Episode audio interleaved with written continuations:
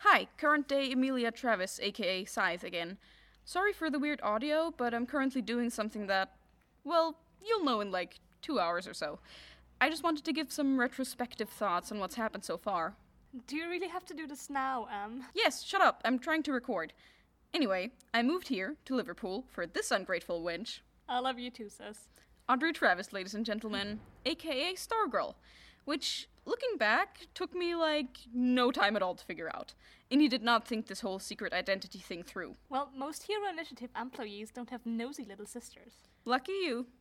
Also, I do owe the definite answer of figuring it out to Martin. Best roommate I've ever had. If Robert were here now. He'd agree. Martin was definitely a driving force in everything leading up to now. He showed me the ropes in building ray guns. He provided so much for me, starting with awesome food. I still can't believe you let him cook for you for so long. Okay, anyone else feel like interrupting my recording? Well, if you ask like that. Shut up, Rachel. I'm not Rachel. You two just go. Shoo, shoo. Thank you. And then there was Gordon.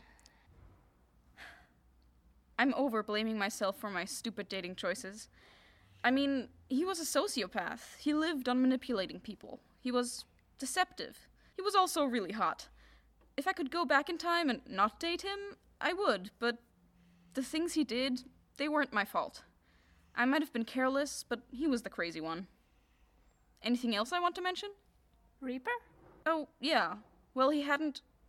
He wasn't that important back then, though he was my favorite Liverpool villain. I can still remember all the schemes he was doing then to fight against Inni and their superpower program. I blame him for all my morbid villain curiosity. Hmm, these things really shaped me, didn't they? You've definitely changed, that's for sure.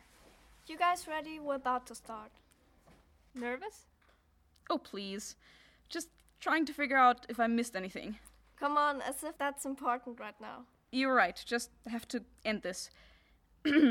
Remember, behind every mask is a person.